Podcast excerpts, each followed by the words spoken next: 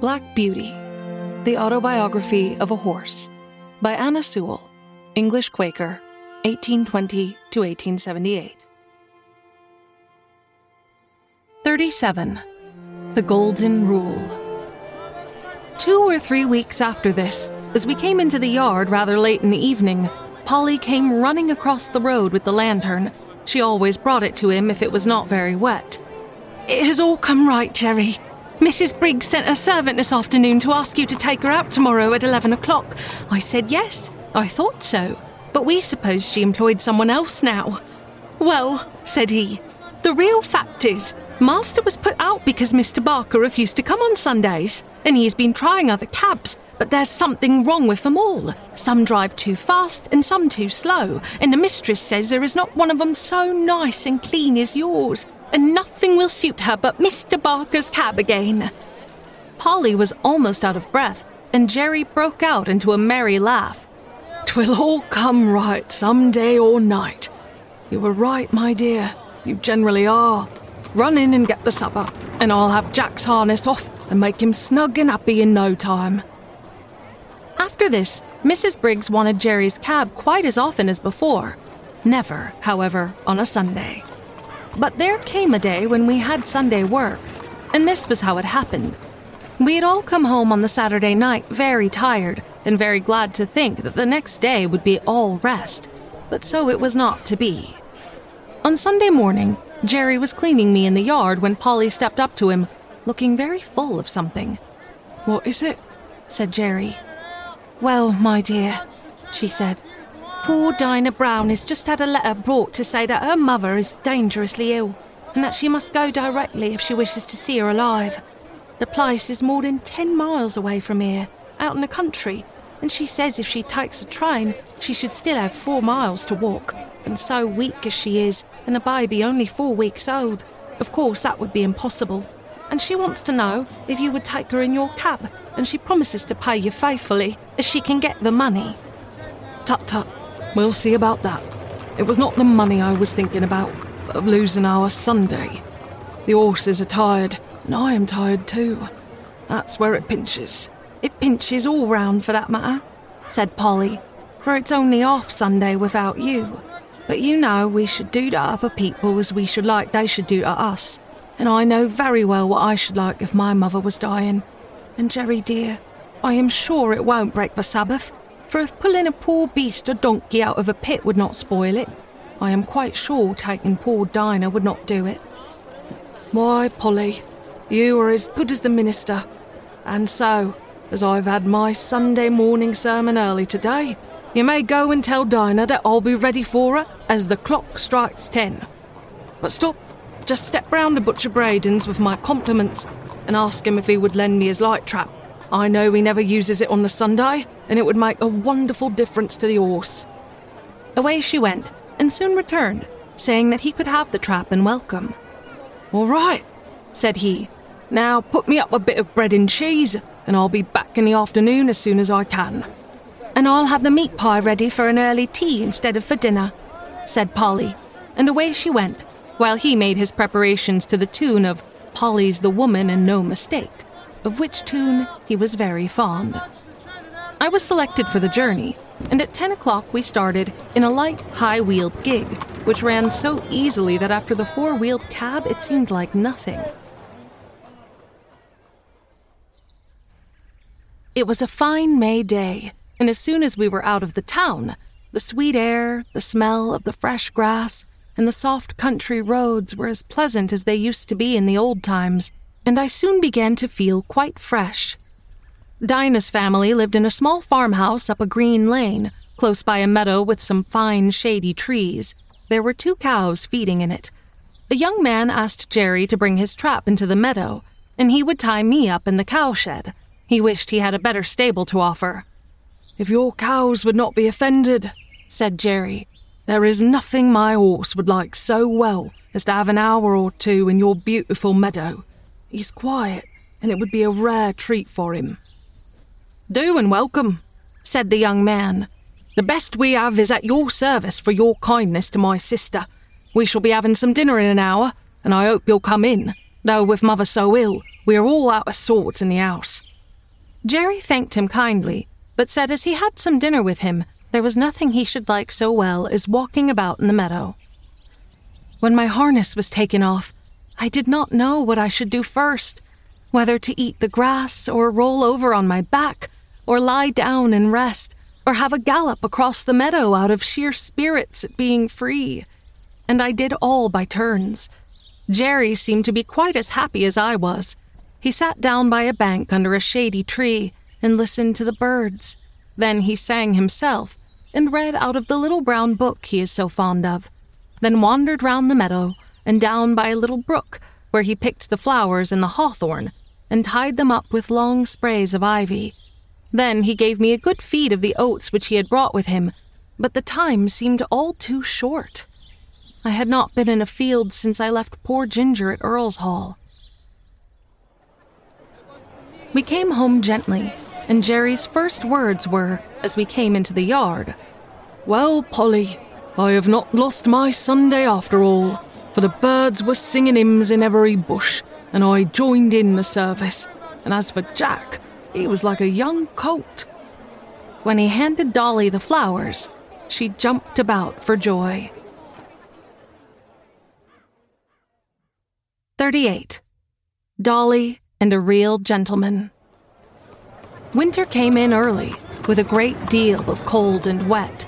There was snow or sleet or rain almost every day for weeks, changing only for keen driving winds or sharp frosts. The horses all felt it very much. When it is a dry cold, a couple of good thick rugs will keep the warmth in us, but when it is soaking rain, they soon get wet through and are no good.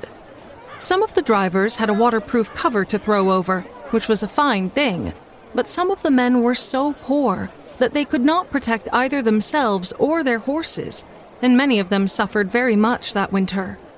When we horses had worked half the day, we went to our dry stables and could rest, while they had to sit on their boxes, sometimes staying out as late as 1 or 2 o'clock in the morning if they had a party to wait for. When the streets were slippery with frost or snow, that was the worst of all for us horses. 1 mile of such traveling, with a weight to draw and no firm footing, would take more out of us than 4 on a good road. Every nerve and muscle of our bodies is on the strain to keep our balance, and added to this, the fear of falling is more exhausting than anything else. If the roads are very bad indeed, our shoes are roughed, but that makes us feel nervous at first.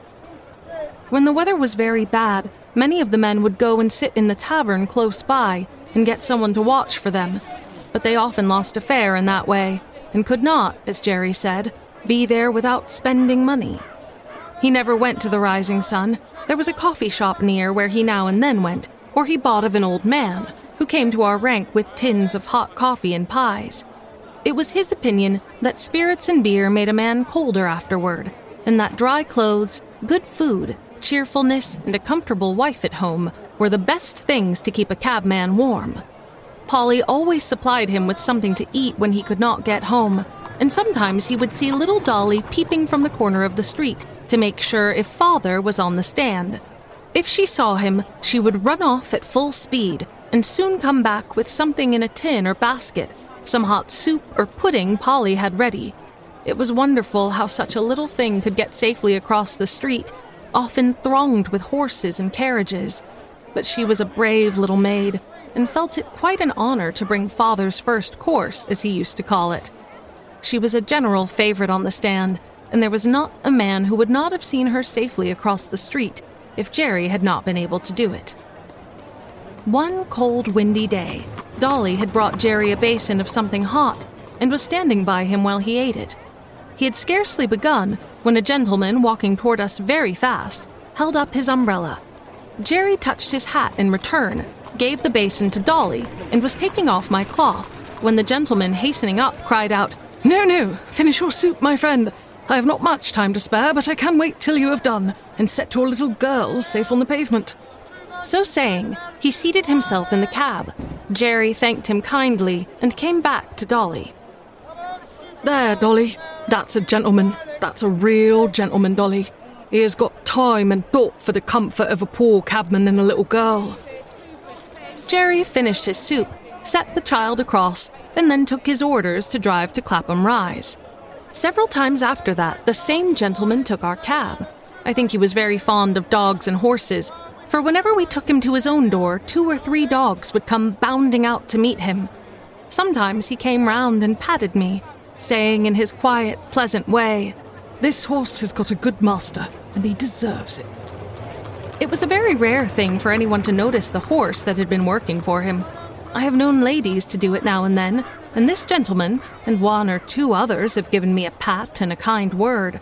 But 99 persons out of 100 would as soon think of patting the steam engine that drew the train.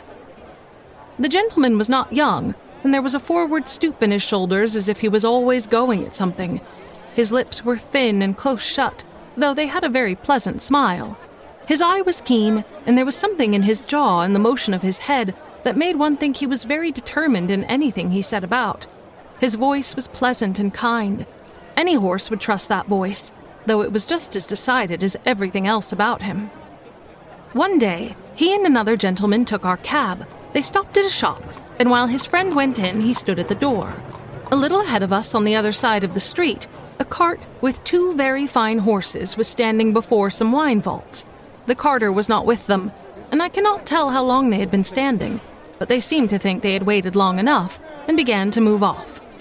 Before they had gone many paces, the carter came running out and caught them. He seemed furious at their having moved, and with whip and rein punished them brutally, even beating them about the head. Our gentleman saw it all, and stepping quickly across the street, said in a decided voice, "If you don't stop that directly, I'll have you arrested for leaving your horses and for brutal conduct." The man, who had clearly been drinking, poured forth some abusive language, but he left off knocking the horses about and, taking the reins, got into his cart. Meantime, our friend had quietly taken a notebook from his pocket, and looking at the name and address painted on the cart, he wrote something down. "What do you want with that?" growled the carter as he cracked his whip and was moving on. A nod and a grim smile was the only answer he got. On returning to the cab, our friend was joined by his companion, who said laughingly, "I should have thought, right, you had enough business of your own to look after, without troubling yourself about other people's horses and servants." Our friend stood still for a moment, and throwing his head a little back, "Do you know why this world is as bad as it is?" "No," said the other. "Then I'll tell you. It is because people think only about their own business, and won't trouble themselves to stand up for the oppressed, nor bring the wrongdoer to light. I never see a wicked thing like this without doing what I can, and many a master has thanked me for letting him know how his horses have been used." "I wish there were more gentlemen like you, sir," said Jerry, "for they are wanted badly enough in this city." After this, we continued our journey, and as they got out of the cab, our friend was saying, "My doctrine is this, that if we see cruelty or wrong that we have the power to stop and do nothing, we make ourselves sharers in the guilt." 39.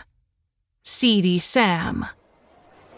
I should say that for a cab horse, I was very well off indeed. My driver was my owner, and it was his interest to treat me well and not overwork me, even had he not been so good a man as he was. But there were a great many horses which belonged to the large cab owners, who let them out to their drivers for so much money a day. As the horses did not belong to these men, the only thing they thought of was how to get their money out of them. First, to pay the master, and then to provide for their own living. And a dreadful time some of these horses had of it. Of course, I understood but little, but it was often talked over on the stand, and the governor, who was a kind-hearted man and fond of horses, would sometimes speak up if one came in very much jaded or ill-used. One day, a shabby, miserable-looking driver, who went by the name of Seedy Sam, brought in his horse looking dreadfully beat, and the governor said, "You and your horse look more fit for the police station than for this rank." The man flung his tattered rug over the horse, turned full round upon the governor, and said in a voice that sounded almost desperate, "If the police have any business with the matter, it ought to be with the masters who charge us so much, or with the fares that are fixed so low. If a man has to pay 18 shillings a day for the use of a cab and two horses, as many of us have to do in the season, and must make that up before we earn a penny for ourselves, I say 'tis more than hard work. 9 shillings a day to get out of each horse before you begin to get your own living. You know that's true. And if the horses don't work, we must starve. And I and my children have known what that is before now. I've 6 of them, and only one earns anything. I am on the stand 14 or 16 hours a day, and I haven't had a Sunday these 10 or 12 weeks. You know Skinner never gives a day if he can help it. And if I don't work hard, tell me who does. I want a warm coat and a mackintosh. But with so many to feed, how can a man get it? I had to pledge my clock a week ago to pay Skinner, and I shall never see it again. Some of the other drivers stood round nodding their heads and saying he was right. The man went on. You that have your own horses and cabs, or drive for good masters, have a chance of getting on and a chance of doing right. I haven't. We can't charge more than 6 pence a mile after the first, within the 4 mile radius. This very morning I had to go a clear 6 miles and only took 3 shillings. I could not get a return fare and had to come all the way back. There's 12 miles for the horse and 3 shillings for me. After that, I had a 3 mile fare and there were bags and boxes enough to have brought in a good many 2 pences if they had been put outside. But you know how people do. All that could be piled up inside on a front seat were put in, and 3 heavy boxes went on the top. That was 6 pence, and the fare 1 and 6 pence. Then I got a return for a shilling. Now, that makes 18 miles for the horse and 6 shillings for me. There's 3 shillings still for that horse to earn, and 9 shillings for the afternoon horse before I touch a penny. Of course, it is not always so bad as that, but you know it often is. And I say 'tis a mockery to tell a man that he must not overwork his horse, for when a beast is downright tired, there's nothing but the whip that'll keep his legs a-going. You can't help yourself. You must put your wife and your children before the horse. The masters must look to that. We can't. I don't ill-use my horse for the sake of it. None of you can say I do. There's wrong lies somewhere. Never a day's rest. Never a quiet hour with the wife and children. I often feel like an old man. I'm only 45. You know how quick some of the gentry are to suspect us of cheating and overcharging. Why, they stand with their purses in their hands, counting it over to a penny, and looking at us as if we were pickpockets. I wish some of them had got to sit on my box 16 hours a day and get a living out of it, and 18 shillings beside. And that in all weathers. They would not be so uncommon particular never to give us a 6 pence over or to cram all the luggage inside. Of course, some of them tip us pretty handsome now and then, or else we could not live, but you can't depend on that. The men who stood round much approved this speech, and one of them said, It is desperate hard. If a man sometimes does what is wrong, it is no wonder, and if he gets a dram too much, who's to blow him up? Jerry had taken no part in this conversation, but I never saw his face look so sad before. The governor had stood with both his hands in his pockets. Now he took his handkerchief out of his hat and wiped his forehead. You've beaten me, Sam, he said, for it's all true, and I won't cast it up to you any more about the police. It was the look in that horse's eye that came over me. It is hard lines for man and it is hard lines for beast. And who's to mend it, I don't know. But anyway, you might tell the poor beast that you were sorry to take it out of him in that way. Sometimes a kind word is all we can give 'em, poor brutes. It is wonderful what they do understand. A few mornings after this talk, a new man came on the stand with Sam's cab. Hello, said one. What's up with Seedy Sam? He's ill in bed, said the man.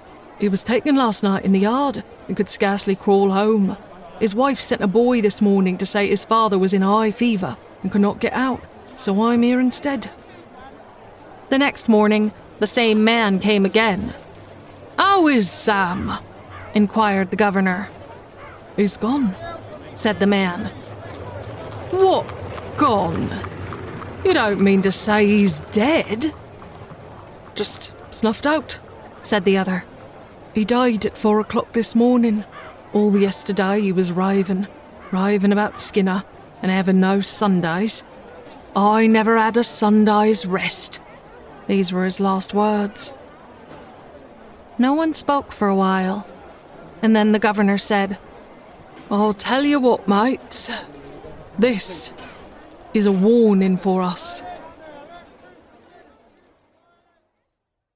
40. Poor Ginger. One day, while our cab and many others were waiting outside one of the parks where music was playing, a shabby old cab drove up beside ours. The horse was an old, worn-out chestnut, with an ill-kept coat and bones that showed plainly through it. The knees knuckled over, and the forelegs were very unsteady. I had been eating some hay, and the wind rolled a little lock of it that way, and the poor creature put out her long, thin neck and picked it up, and then turned and looked about for more. There was a hopeless look in the dull eye that I could not help noticing.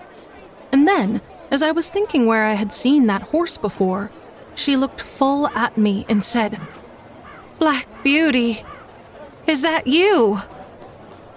It was Ginger, but how changed! The beautifully arched and glossy neck was now straight and lank and fallen in. The clean, straight legs and delicate fetlocks were swelled. The joints were grown out of shape with hard work. The face, that was once so full of spirit and life, was now full of suffering, and I could tell by the heaving of her sides and her frequent cough how bad her breath was. Our drivers were standing together a little way off, so I sidled up to her a step or two, that we might have a little quiet talk. It was a sad tale that she had to tell. After a 12 months' run off at Earl's Hall, she was considered to be fit for work again, and was sold to a gentleman.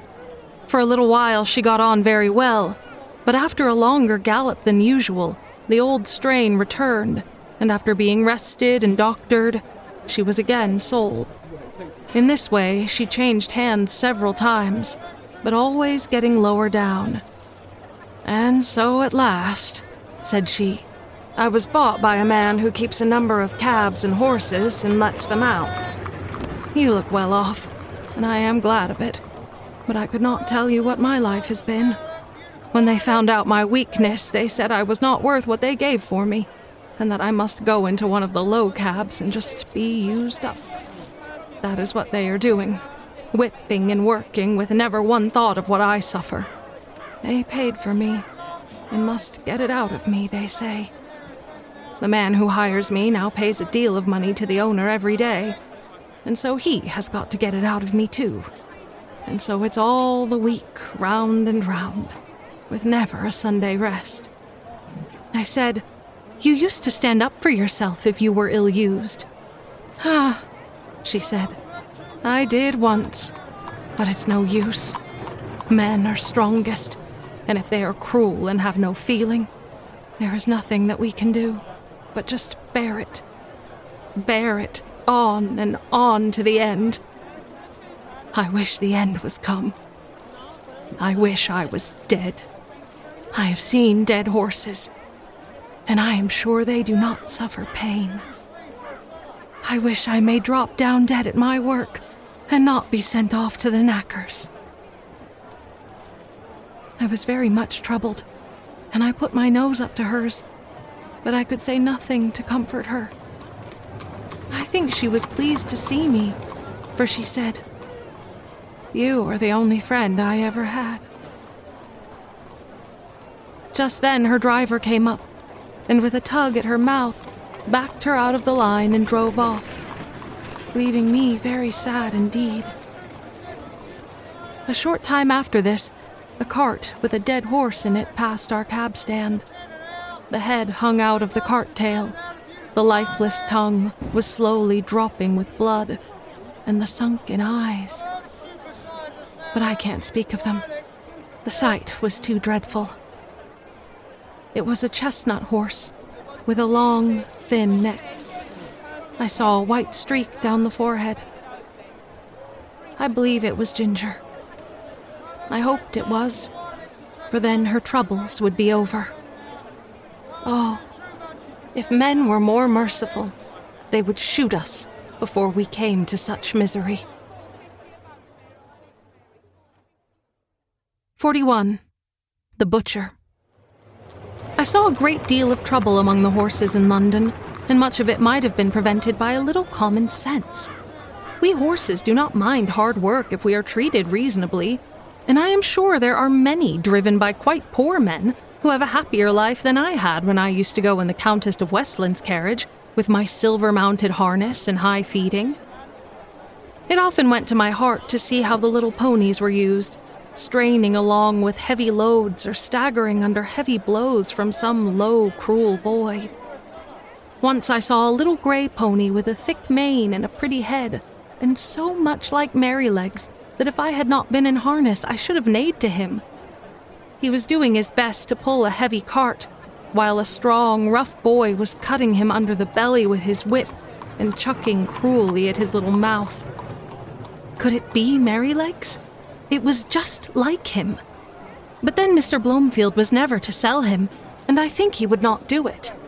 But this might have been quite as good a little fellow, and had as happy a place when he was young.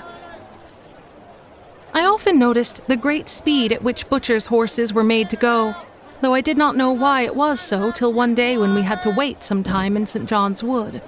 There was a butcher's shop next door, and as we were standing, a butcher's cart came dashing up at a great pace. The horse was hot and much exhausted. He hung his head down, while his heaving sides and trembling legs showed how hard he had been driven. The lad jumped out of the cart and was getting the basket when the master came out of the shop much displeased.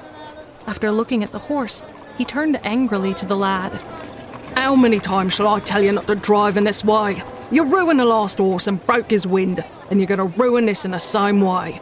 If you were not my own son, I would dismiss you on the spot. It is a disgrace to have a horse brought to the shop in a condition like that. You are liable to be taken up by the police for such driving, and if you are, you need not look to me for bail, for I have spoken to you till I am tired. You must look out for yourself." During this speech, the boy had stood by, sullen and dogged, but when his father ceased, he broke out angrily. It wasn't his fault, and he wouldn't take the blame. He was only going by orders all the time. "You always say, 'Now be quick, now look sharp,' and when I go to the houses, one wants a leg of mutton for an early dinner, and I must be back with it in a quarter of an hour. Another cook has forgotten to order the beef. I must go and fetch it and be back in no time, or the mistress will scold. And the housekeeper says they have company coming unexpectedly and must have some chops sent up directly. And the lady at number 4 in the Crescent never orders her dinner till the meat comes in for lunch, and it is nothing but hurry, hurry all the time. If the gentry would think of what they want and order their meat the day before, there need not be this blow-up." "I wish to goodness they would," said the butcher. "'Twould save me a wonderful deal of harass, and I could suit my customers much better if I knew beforehand. But there, what's the use of talking? Whoever thinks of a butcher's convenience or a butcher's horse? Now then, take him in and look to him well. Mind it does not go out again today, and if anything else is wanted, you must carry it yourself in a basket." With that he went in, and the horse was led away. But all boys are not cruel. I have seen some as fond of their pony or donkey as if it had been a favourite dog, and the little creatures have worked away as cheerfully and willingly for their young drivers as I work for Jerry. It may be hard work sometimes, but a friend's hand and voice make it easy. There was a young coster boy who came up our street with greens and potatoes. He had an old pony, not very handsome, but the cheerfullest and pluckiest little thing I ever saw, and to see how fond those two were of each other was a treat. The pony followed his master like a dog, and when he got into his cart he would trot off without a whip or a word, and rattle down the street as merrily as if he had come out of the Queen's stables. Jerry liked the boy, and called him Prince Charlie, for he said he would make a king of drivers some day. There was an old man, too, who used to come up our street with a little coal cart. He wore a coal heaver's hat, and looked rough and black. He and his old horse used to plod together along the street, like two good partners who understood each other. The horse would stop of his own accord at the doors where they took coal of him. He used to keep one ear bent toward his master. The old man's cry could be heard up the street long before he came near. I never knew what he said, but the children called him Old Ba'a'arhu, for it sounded like that. Polly took her coal of him and was very friendly, and Jerry said it was a comfort to think how happy an old horse might be in a poor place. 42. The election. As we came into the yard one afternoon, Polly came out. "Jerry, I've had Mr. Brown here asking about your vote, and he wants to hire your cab for the election. You will call for an answer." "Well, Polly, you may say that my cab will be otherwise engaged. I should not like to have it pasted over with their great bills. And as to making Jack and Captain race about to the public houses to bring up half-drunken voters, why, I think would be an insult to the horses. No, I shan't do it." "I suppose you'll vote for the gentleman. He said he was of your politics." "So he is in some things, but I shall not vote for him, Polly. You know what his trade is?" "Yes." "Well, a man who gets rich by that trade may be all very well in some ways, but he is blind as to what working men want. I could not in my conscience send him up to make the laws. I dare say they'll be angry, but every man must do what he thinks to be the best for his country." On the morning before the election, Jerry was putting me into the shafts when Dolly came into the yard sobbing and crying, with her little blue frock and white pinafore spattered all over with mud. "Why, Dolly, what is the matter?" "Those naughty boys," she sobbed, "have thrown the dirt all over me and called me a little ragga. They call her a little blue ragamuffin, father," said Harry, who ran in looking very angry. "But I have given it to him. They won't insult my sister again. I have given them a thrashing they will remember, a set of cowardly, rascally, orange blackguards." Jerry kissed the child and said, "Run into mother, my pet, and tell her I think you had better stay at home today and help her." Then, turning gravely to Harry, "My boy, I hope you will always defend your sister and give anybody who insults her a good thrashing. That is as it should be. But mind, I won't have any election blackguarding on my premises. There are as many blue blackguards as there are orange, and as many white as there are purple, or any other colour, and I won't have any of my family mixed up with it. Even women and children are ready to quarrel for the sake of a colour, and not 1 in 10 of them knows what it is about." "Why, father, I thought blue was for liberty." "My boy, liberty does not come from colours. They only show party, and all the liberty you can get out of them is liberty to get drunk at other people's expense, liberty to ride to the poll in a dirty old cab, liberty to abuse anyone that does not wear your colour, and to shout yourself hoarse at what you only half understand. That's your liberty." "Oh, father, you are laughing." "No, Harry, I am serious, and I am ashamed to see how men go on who ought to know better. An election is a very serious thing, at least it ought to be, and every man ought to vote according to his conscience, and that his neighbour do the same." 43. A friend in need. The election day came at last. There was no lack of work for Jerry and me. First came a stout, puffy gentleman with a carpet bag. He wanted to go to the Bishopsgate station. Then we were called by a party who wished to be taken to the Regent's Park. And next, we were wanted in a side street where a timid, anxious old lady was waiting to be taken to the bank. There we had to stop to take her back again. And just as we had set her down, a red-faced gentleman with a handful of papers came running up out of breath, and before Jerry could get down, he had opened the door, popped himself in, and called out, "Bow Street Police Station, quick!" So off we went with him, and when after another turn or two we came back, there was no other cab on the stand. Jerry put on my nose bag, for as he said, "We must eat when we can on such days as these, so munch away, Jack, and make the best of your time, old boy." I found I had a good feed of crushed oats wetted up with a little bran. This would be a treat any day, but very refreshing then. Jerry was so thoughtful and kind. What horse would not do his best for such a master? Then he took out one of Polly's meat pies and standing near me, he began to eat it. The streets were very full, and the cabs with the candidates' colours on them were dashing about through the crowd as if life and limb were of no consequence. We saw 2 people knocked down that day, and one was a woman. The horses were having a bad time of it, poor things, but the voters inside thought nothing of that. Many of them were half drunk, hurrahing out of the cab windows if their own party came by. It was the first election I had seen, and I don't want to be in another, though I have heard things are better now. Jerry and I had not eaten many mouthfuls before a poor young woman, carrying a heavy child, came along the street. She was looking this way and that way and seemed quite bewildered.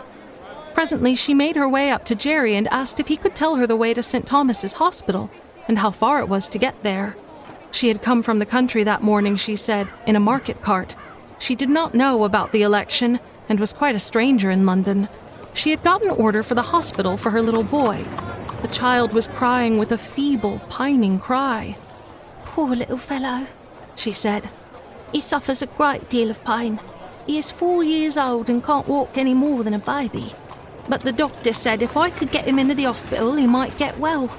Pray, sir, how far is it? In which way is it?" "Why, missus," said Jerry, "you can't get there walking through crowds like this. Why, it is 3 miles away, and that child is heavy." "Yes, bless him, he is. But I am strong, thank God, and if I knew the way, I think I should get on somehow. Please, tell me the way." "You can't do it," said Jerry. "You might be knocked down and the child be run over. Now look here, just get into this cab and I'll drive you safe to the hospital. Don't you see the rain is coming on?"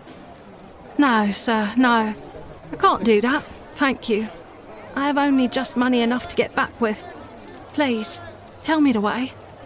"Look you here, missus," said Jerry. "I've got a wife and dear children at home, and I know a father's feelings.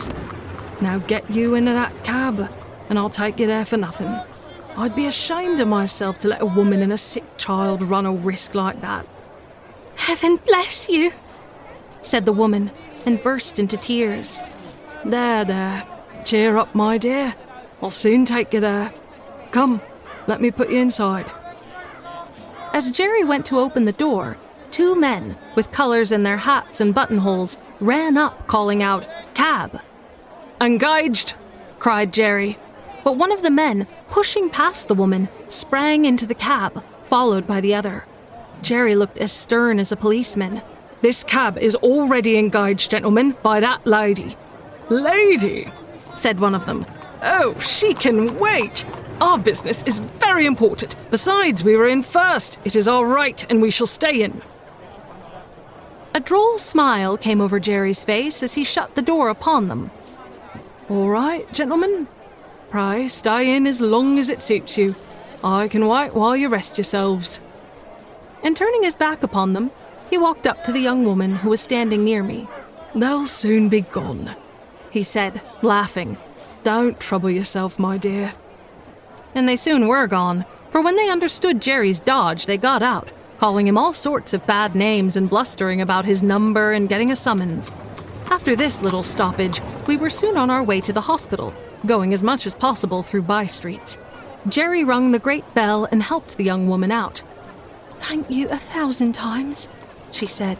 "I could never have got here alone."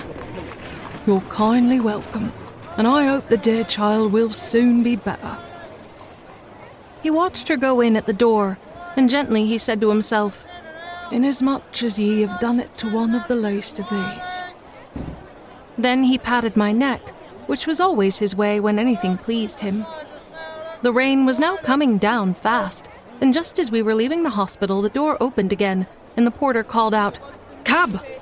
We stopped, and a lady came down the steps. Jerry seemed to know her at once. She put back her veil and said, "Barker? Jeremiah Barker, is it you? I am very glad to find you here. You are just the friend I want, for it is very difficult to get a cab in this part of London today." "I shall be proud to serve you, ma'am. I am right glad I happen to be here. Where may I take you to, ma'am?" "To the Paddington station, and then, if we are in good time, as I think we shall be, you shall tell me all about Mary and the children." We got to the station in good time, and being under shelter, the lady stood a good while talking to Jerry. I found she had been Polly's mistress, and after many inquiries about her, she said, "How do you find the cab work suits you in winter? I know Mary was rather anxious about you last year." "Yes, ma'am, she was. I had a bad cough that followed me up quite into the warm weather, and when I am kept out late, she does worry herself a good deal. You see, ma'am, it is all hours and all weathers, and that does try a man's constitution. But I am getting on pretty well, and I should feel quite lost if I had not horses to look after. I was brought up to it, and I am afraid I should not do so well at anything else."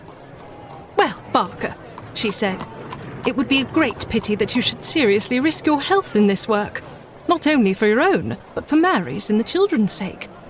There are many places where good drivers or good grooms are wanted, and if ever you think you ought to give up this cab work, let me know." Then, sending some kind messages to Mary, she put something into his hand, saying, "There is 5 shillings each for the 2 children. Mary will know how to spend it." Jerry thanked her and seemed much pleased, and turning out of the station, we at last reached home, and I, at least, was tired. 44. Old Captain and his successor. Captain and I were great friends. He was a noble old fellow, and he was very good company. I never thought that he would have to leave his home and go down the hill, but his turn came, and this was how it happened. I was not there, but I had heard all about it. He and Jerry had taken a party to the Great Railway Station over London Bridge, and were coming back, somewhere between the bridge and the monument, when Jerry saw a brewer's empty dray coming along, drawn by 2 powerful horses. The drayman was lashing his horses with his heavy whip. The dray was light, and they started off at a furious rate. The man had no control over them, and the street was full of traffic. One young girl was knocked down and run over, and the next moment they dashed up against our cab. Both the wheels were torn off and the cab was thrown over. Captain was dragged down, the shaft splintered, and one of them ran into his side. Jerry, too, was thrown, but was only bruised. Nobody could tell how he escaped. He always said 'twas a miracle. When poor Captain was got up, he was found to be very much cut and knocked about. Jerry led him home gently, and a sad sight it was to see the blood soaking into his white coat and dropping from his side and shoulder. The drayman was proved to be very drunk and was fined, and the brewer had to pay damages to our master. But there was no one to pay damages to poor Captain. The farrier and Jerry did the best they could to ease his pain and make him comfortable. The fly had to be mended, and for several days I did not go out, and Jerry earned nothing. The first time we went to the stand after the accident, the governor came up to hear how Captain was. "You'll never get over it," said Jerry. "At least not for my work. So the farrier said this morning. He says he may do for carting and that sort of work. It has put me out very much. Carting indeed. I've seen what horses come to at that work round London. I only wish all the drunkards could be put in a lunatic asylum instead of being allowed to run foul of sober people. If they would break their own bones and smash their own carts and lame their own horses, that would be their own affair, and we might let them alone. But it seems to me that the innocent always suffer, and then they talk about compensation.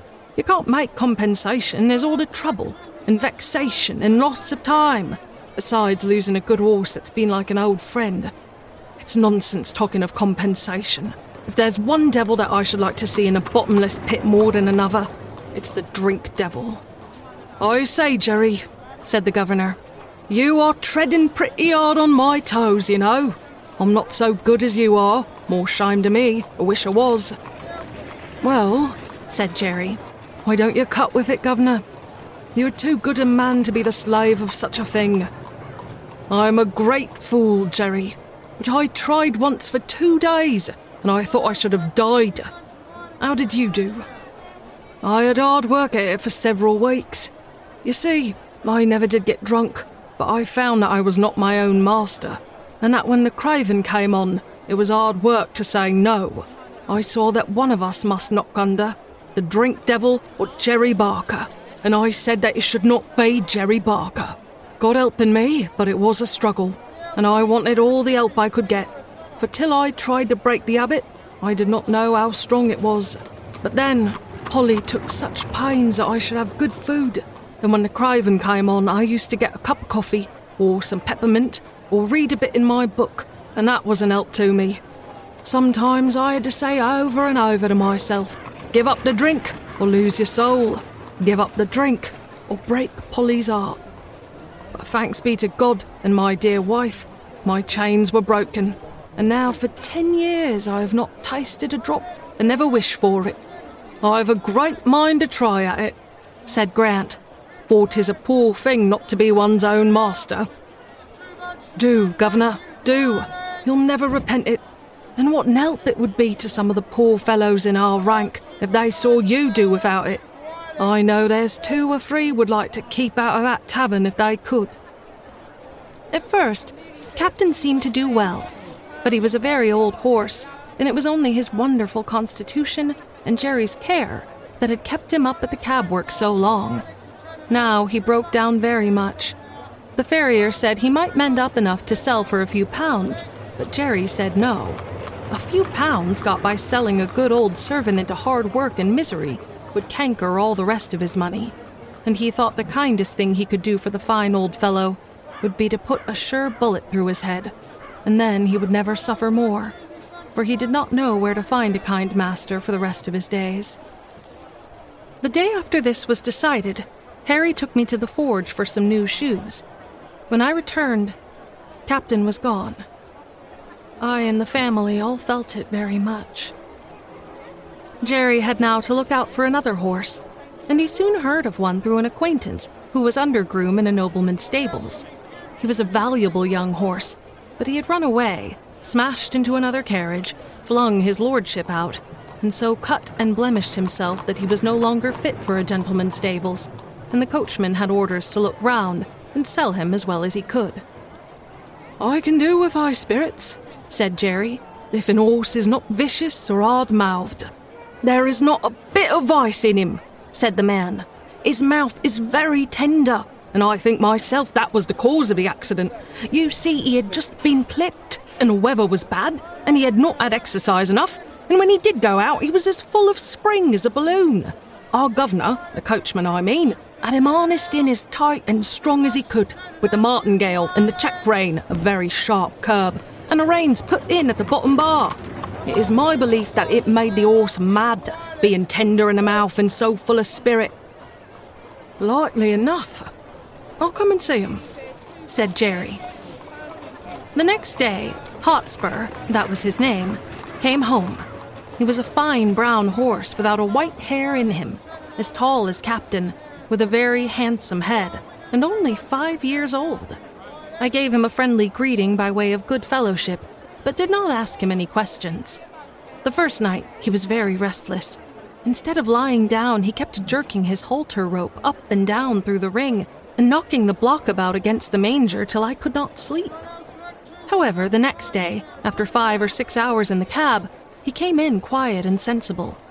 Jerry patted and talked to him a good deal, and very soon they understood each other, and Jerry said that with an easy bit and plenty of work, he would be as gentle as a lamb, and that it was an ill wind that blew nobody good. For if his lordship had lost 100-guinea favourite, the cabman had gained a good horse with all his strength in him. Hotspur thought it a great come-down to be a cab horse, and was disgusted at standing in the rank. But he confessed to me at the end of the week that an easy mouth and a free head made up for a great deal, and after all, the work was not so degrading as having one's head and tail fastened to each other at the saddle. In fact, he settled in well, and Jerry liked him very much.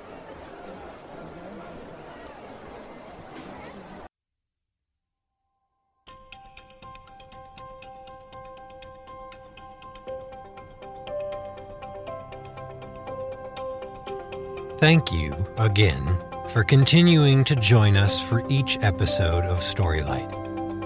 And if you're new to us, we send you the warmest welcome. Whether you're a new listener or an old friend, We at Storylight would be very grateful if you would subscribe to the podcast and give it a nice rating and review on whatever platform you listen. More than that, though, we would love for more people to be able to enjoy these stories. So please, tell a friend about us. You are my joy. You are my happy thoughts. We'll see you next time.